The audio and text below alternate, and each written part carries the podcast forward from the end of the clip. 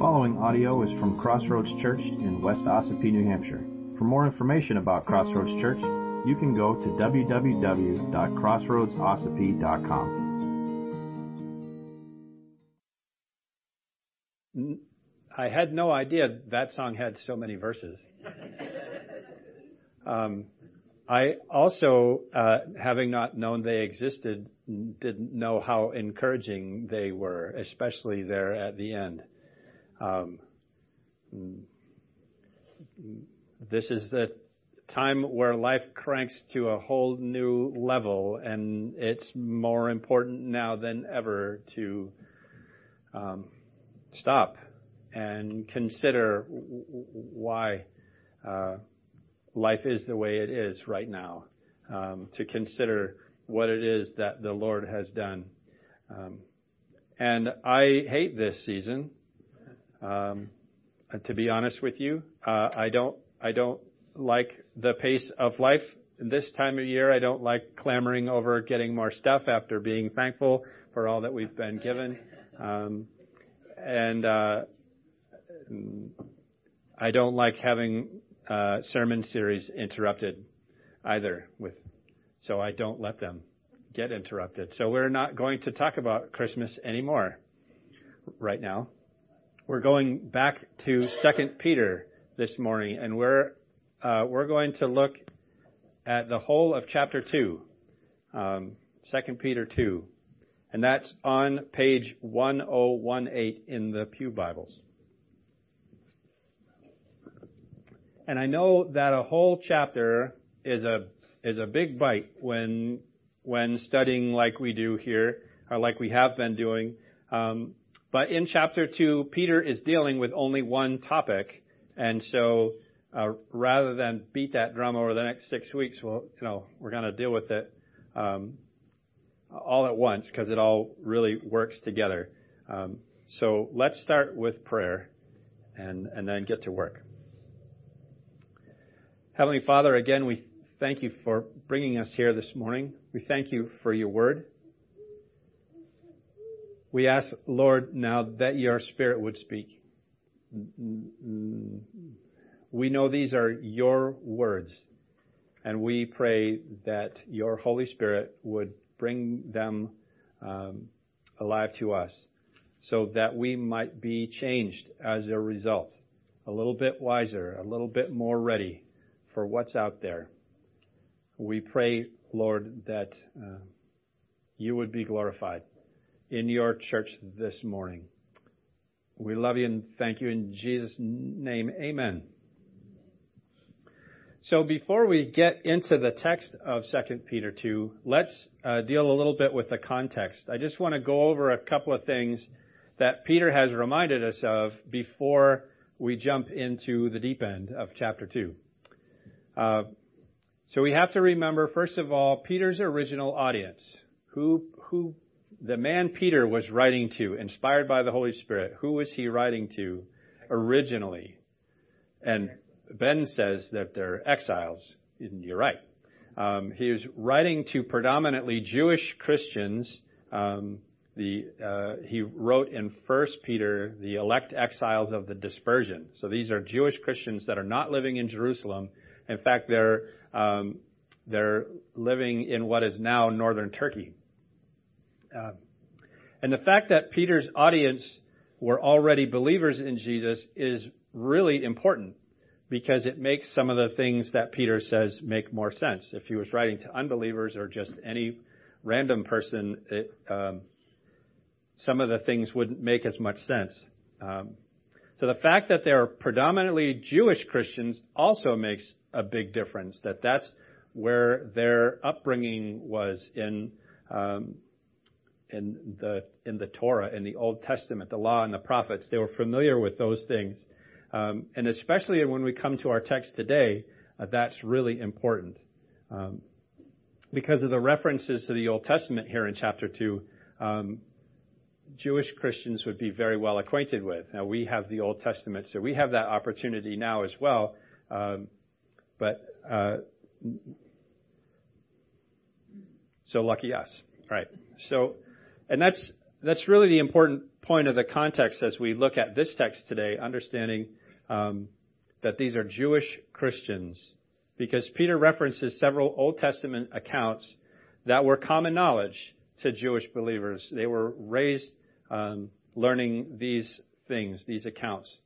Um, and this is important because it it should keep us from getting lost in the weeds.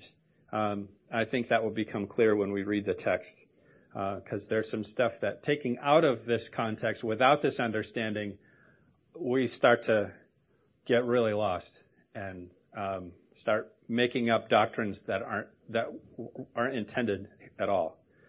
Um, we also need to remember, as far as the context go, what Peter has already said, his statements that the Lord's divine power has given us everything we need for life and for godliness through the knowledge of him who called us to his own glory and goodness. And so to further flesh out that idea, Peter says that we are um, that we have God's great and very precious promises.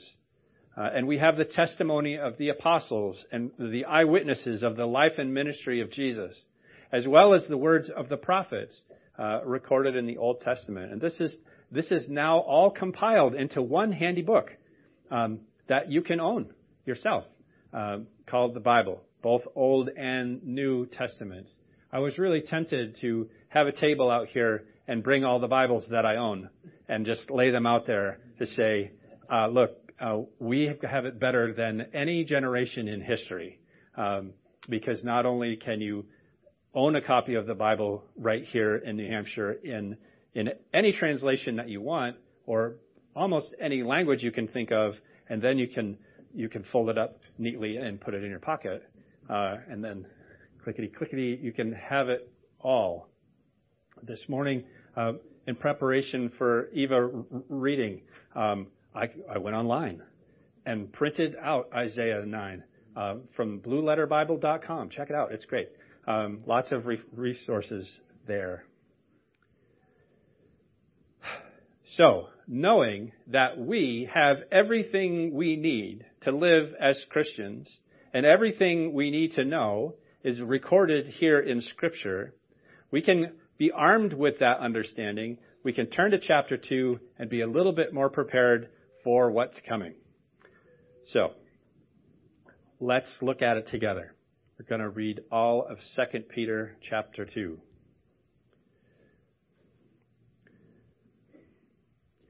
But false prophets also arose among the people, just as there will be false teachers among you, who will secretly bring in destructive heresies, even denying the master who bought them, bringing upon themselves swift destruction. And many will follow their sensuality, and because of them the way of truth will be blasphemed. And in their greed they will exploit you with false words. Their condemnation from long ago is not idle, and their destruction is not asleep. For if God did not spare angels when they sinned, but cast them into hell and committed them to chains of gloomy darkness, to be kept until the judgment, if he did not spare the ancient world, but preserved Noah, a herald of righteousness, with seven others, when he brought a flood upon the world of the ungodly, if by turning the cities of Sodom and Gomorrah to ashes, he condemned them to extinction, making them an example of what's going to happen to the ungodly, and if he rescued righteous Lot, greatly distressed by the sensual conduct of the wicked, for as that righteous man lived among them day after day, he was tormenting his righteous soul over their lawless deeds that he saw and heard. Then the Lord knows how to rescue the godly from trials, and to keep the unrighteous under punishment until the day of judgment, and especially those who indulge in the lust of defiling passion and despise authority. Bold and willful, they do not tremble as they blaspheme the glorious ones, whereas angels, though greater in might and power, did not pronounce a blasphemous judgment against them before the Lord. But these, like irrational animals, creatures of instinct, born to be caught and destroyed, blaspheming about matters of which they are ignorant, will also be destroyed in their destruction, suffering wrong as the wage for their wrongdoing. They count it pleasure to revel in the daytime, They are blots and blemishes, reveling in their deceptions while they feast with you. They have eyes full of adultery, insatiable for sin. They un- entice unsteady souls. They have hearts trained in greed, accursed children. Forsaking the right way, they have gone astray. They have followed the way of Balaam, the son of Beor, who loved gain from wrongdoing, but was rebuked for his own transgression. A speechless donkey spoke with a human voice and restrained the prophet's madness. These are waterless springs and mists driven by a storm. For them, the gloom of utter darkness has been reserved. For speaking loud boasts of folly, they entice by sensual passions of the flesh those who are barely escaping from those who live in error. They promise them freedom, but they themselves are slaves of corruption. For whatever overcomes a person, to that he is enslaved. For if, after they have escaped the defilements of the world through the knowledge of our Lord and Savior Jesus Christ, they are again entangled in them and overcome, the last state has become worse for them than the first. For it would have been better for them to never have known the way of righteousness than after knowing it to turn back from the holy commandment delivered to them. What the true proverb has, what the true proverb says has happened to them. The dog returns to its own vomit, and the sow, after washing herself, returns to wallow in the mire. May God's blessing be on his word. So, yikes, I guess, is the... The first thing that Peter points out is that false teachers have always been around, and that is not about to change. The Bible is full of accounts of false prophets and false teachers, and church history is full of examples. Bookstores are full of examples. The internet is a never-ending well of bad examples, a never-ending source of false teaching. The church has been under constant attack. Believers face a constant barrage of falsehood. And the sad fact is that millions of people believe it. Peter points out that false prophets and teachers have always been around and they always will be. And as sad as that fact is, Peter points out an abiding truth, that the Lord knows how to rescue the godly from trials. We can be encouraged by that. For if God did not spare angels when they sinned, but cast them into hell and committed them to chains of gloomy darkness to be kept until judgment, there's some weeds we could get lost in, right? Whoa. What does it mean to Tartarize someone? That, that's the word there. We're not going to talk about it. If God did not spare the angels, fact. He did not spare the angels uh, that sinned when they sinned. Um, if he did not spare the ancient world, pr- but preserved Noah, a herald of righteous righteousness, with seven others, when he brought upon the flood of the ungodly, right? The decorations for every nursery. Why would you do that? Why would why would you decorate your nursery, Noah, and the, this judgment on the world? I always want. I'm not going to talk about it. I have to. I always wonder, why are where, when you see all those pictures, where are all the dead bodies stuck in the trees? Because there was a lot of dead people after that. Gross. Don't decorate your nursery that way. You shouldn't have heard that from me. I'm sorry. Right? If by turning the cities of Sodom and Gomorrah to ashes, he condemned them to extinction. I've been to the, the site of Gomorrah, biblical Gomorrah. There's nothing there. I have in uh, in my office um, brimstone, melted rock. That's what's there. That's all that's left. It's a flat plain covered with melted stone. Okay? God condemned them to extinction, making them an example of what is going to happen to the ungodly. And he rescued, if he rescued righteous Lot, right? That's capital L, not a lot of people, one person named Lot. Greatly distressed by the sensual conduct of the wicked, For as that righteous man lived among them day after day, he was tormenting his righteous soul over their lawless deeds that he saw and heard.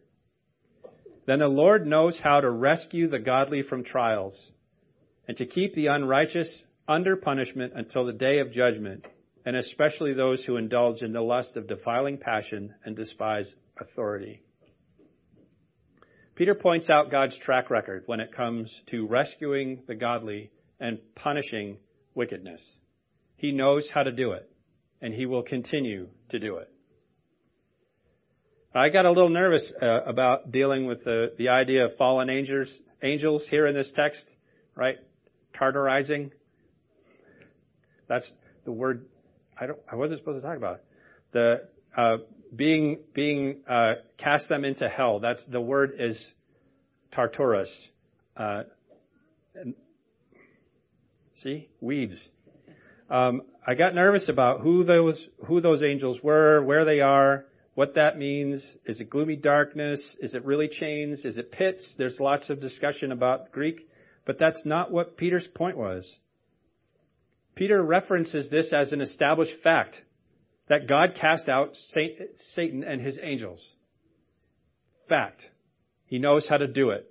They rebelled. God cast them out. Satan was cast out of heaven, and the angels that followed him after were as well. God is capable. Peter's point was not to deal with how and when and why that happened and how many there were and where are they now, but simply points out the established fact that God knows how to deal with wickedness. He cast angels out of heaven. He destroyed the wicked in the flood while rescuing Noah and his family. He destroyed the wicked cities of Sodom and Gomorrah to make them an example of what will happen to the ungodly. But he rescued Lot. Remember, Lot's wife didn't make it. The Lord told them, don't look back. Run and don't look back. And Lot's wife looked back and was turned into a pillar of salt. The Lord knows how to rescue the godly from trials and to keep the unrighteous under punishment until the day of judgment. And we can continue to trust him to do it. That's good news. That's our encouragement there. Not so encouraging if you're unrighteous, I guess. But for those who are believers, that's why it's important to remember who Peter was writing to. He's writing to believers. So we can be encouraged by that if we have faith in Jesus Christ. The other important point that Peter makes is how to recognize false teachers. We can trust the Lord to rescue the godly from trials, but we also have to be equipped to recognize false teachers and false teaching to ensure that we stay in the group that Peter calls the godly. That's where we want to be, right? And we need to be careful because there are lots of people who don't care about that, and they just want you to follow after them and send them money, just nineteen ninety-five, and you can have your miracle on T V or whatever. There's all kinds of people like that. Peter says in verse one, false prophets who also arose among the people in the Old Testament, just as there will be false teachers among you who will secretly bring in destructive heresies, even denying the master who bought them, bringing upon themselves swift destruction. And many will follow their sensuality, and because of them, the way of truth will be blasphemed. And in their greed, they will exploit you with false words. Their condemnation is from long ago is not idle, and their destruction is not asleep. So the words heresy and heretics, they're kind of part of our vocabulary, right? I mean, this morning's not the first time you've ever heard those words, maybe. Uh, But what do they really mean? Um, well, heresy is simply false teaching, um, teaching that does not agree with the truth of God's word. And a heretic is someone who teaches or follows false teaching, right? Easy. Um, and destructive heresies that Peter references here are false teachings that lead people away from trusting Jesus as their Savior. Leading people away from trusting in Christ alone for salvation, for forgiveness of sin. Right? We talk about sometimes the five solas of the Reformation. Uh, don't we? No, we don't. We do. You just maybe don't know it that way. By, we are saved by grace alone, through faith alone, in Christ alone, according to the Scriptures alone, for God's glory alone. Destructive heresies are things that point us away from that, from those things that we're, well, mankind is basically good. And if you want to, you know, be a little better, then I guess you can add religion, right? That's destructive heresy. Okay? All dogs go to heaven. It's heresy. I don't know what happens to dogs. The Bible doesn't say what happens to dogs when they die. I'm pretty sure they're dead. What happens after that, I don't know. There are so many things that we take for granted that are just normal and part of our culture that are heresy. And we don't think anything about it because we don't know any different. That's a problem. That's why Peter brings this up. What we must do is train ourselves to recognize falsehood. And Peter gives us several indicators, big indicators of what to look out for. In verse one, Peter says that some false teachers will deny the master who bought them. Now, who is that? It's Jesus, right? Sunday school answer. The master is Jesus, and he bought us with his own blood on the cross. Clearly denying Jesus and the price he paid for our sin, that is an indicator of a false teacher. If there's any other way to be saved, if they tell you that there is some other way for you to gain entrance into God's eternal kingdom, to gain entrance into heaven, if there's some other way other than faith in Jesus, that's heresy. And it is destructive, because when you believe it, you don't need faith in Jesus, right? Because all I have to do is be a nice person and I get in. If that's what you believe, Judgment Day is going to be a bad day for you, right? That's destructive heresy because it leads to your destruction. Some false teachers profess to follow Christ, but deny him in their teaching and in their living. Verses ten through nineteen give a summary of the telltale signs of false teachers. And there are three big ones. Three telltale signs: pride, lust, and greed. Look at verse ten. Bold and willful, they do not tremble as they blaspheme the glorious ones. That's angels. Whereas angels, though greater in might and power, did not pronounce a blasphemous judgment against them before the Lord. But these, like irrational animals, creatures of instinct, born to be caught and destroyed, blaspheming about matters of which they are ignorant, will also be destroyed in their destruction, suffering wrong as the wage for their wrongdoing. They count it pleasure to revel in the daytime. They are blots and blemishes, reveling in their deceptions, while they feast with you. They have eyes full of adultery, insatiable for sin. They entice unsteady souls. They have hearts trained in greed, accursed children. Forsaking the right way, they have gone astray. They have followed the way of Balaam, the son of Beor, who loved gain from wrongdoing, but was rebuked for his own transgression. A speechless donkey spoke with a human voice and restrained the prophet's madness. These are waterless springs and mist driven by a storm. For them, the gloom of utter darkness has been reserved. For speaking loud boasts of folly, they entice by sensual passions of the flesh those who are barely escaping from those who live in error. They promise them freedom, but they themselves are slaves of corruption. For whatever overcomes a person, to that he is enslaved." Friends, we could go on all day with this. Maybe even name some names of false teachers. That's not what I'm here to do. I said a couple of weeks ago, uh, um, while in Home Depot, the cashier told me about how their store had been victim of counterfeiting. People have been trying to pass counterfeit one hundred dollar bills. But the only way to really tell a counterfeit is to know the genuine article and know it well.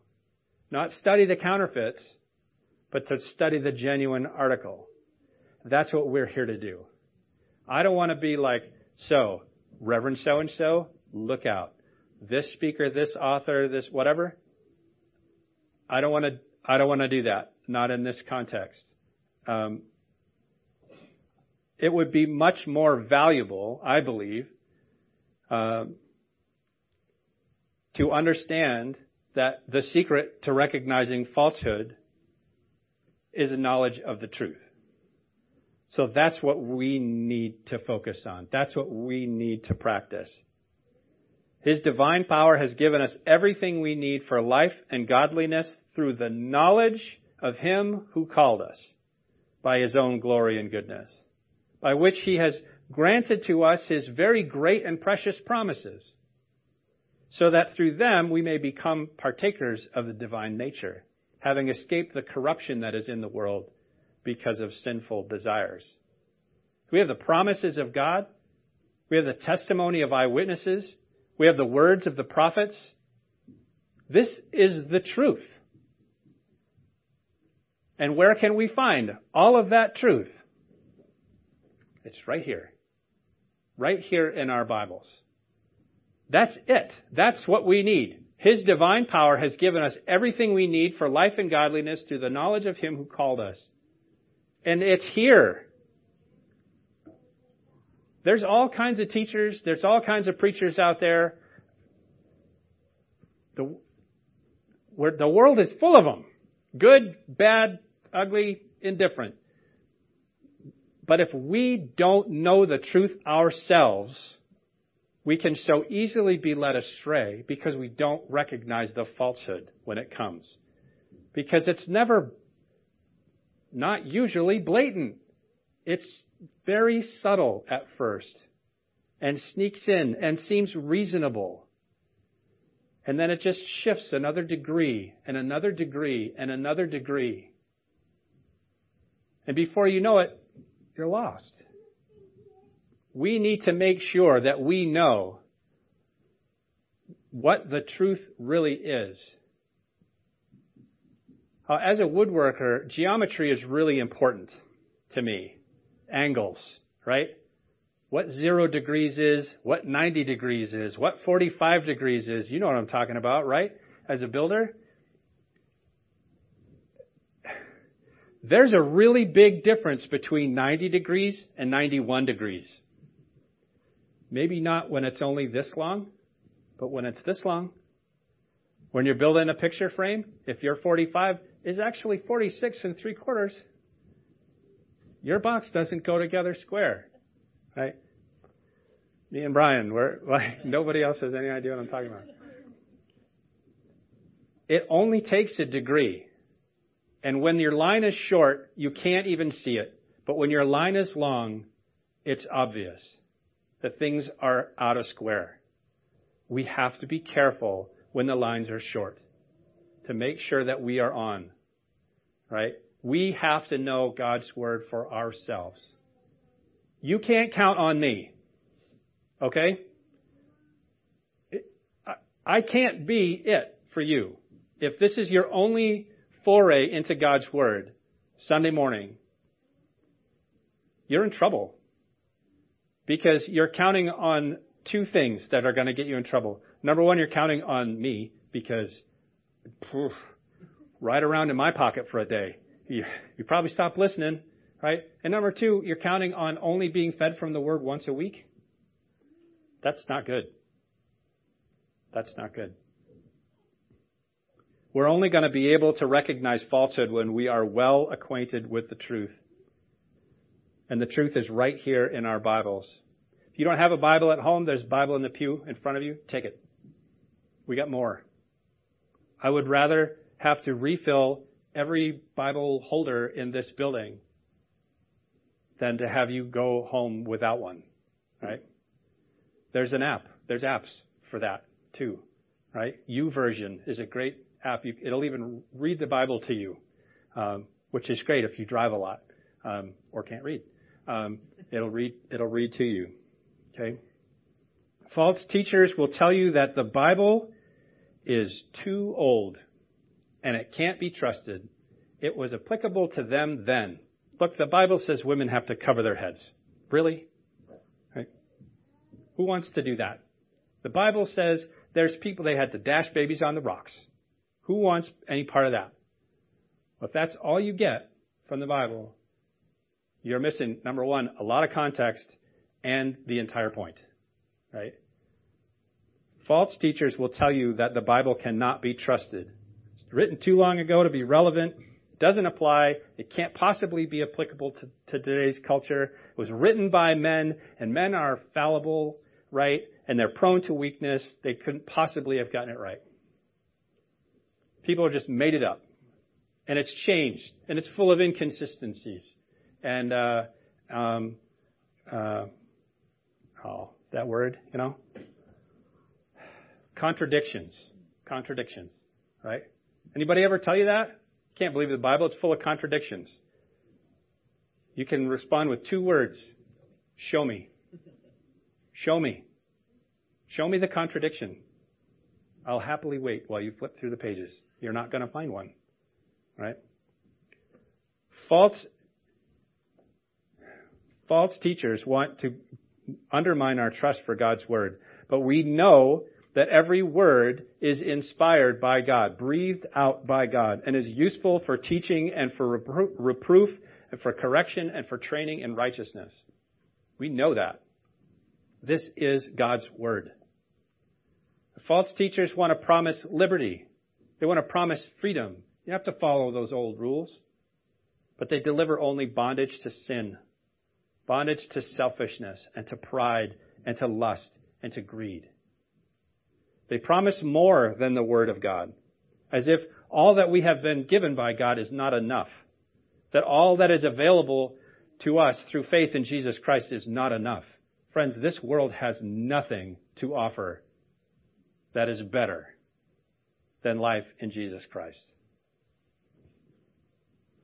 God's divine power has given us everything we need for life and godliness. We have God's word, the source of absolute truth. So get to know your Bibles. It's our one sermon point for today. Get to know your Bible. By getting to know your Bible, you get to know the one who wrote it. Get to know your Bible, and you'll get to recognize falsehood. It'll stick out like a sore thumb to you. Get to know your Bible, and with God's help, you'll be able to discern between truth and error. What's our sermon point? Get to know your Bible. Amen? Amen. Amen. Let's pray. Father, we are grateful for your word. We're so thankful that you have preserved it throughout the ages and included in it everything we need for life and godliness. That we can learn about who you are, what you have done, who Jesus is, what he did for us. Father, we ask for your help to get to know our Bibles. We, we ask for your help to dust them off, to open them up, to read your words, to listen to your voice. Through your word, you have spoken to us. May we never take that for granted. Keep us hungry for your word. Keep us hungry to grow in the truth so that we will be protected from error and falsehood. We're so grateful for all that you've done for us, Lord. And we're so thankful for our Savior Jesus, who willingly gave his life on the cross, that we could be forgiven, that our sins could be washed away. We could be adopted as your children. And we know that because the Bible tells us so. And we're so thankful. We love you, Lord, and thank you in Jesus' name. Amen. Amen. If you would like to participate in the mission of Crossroads Church through financial support, checks can be mailed to Crossroads Church, Post Office Box five seventy-six, West Ossipee, New Hampshire, zero three eight nine zero.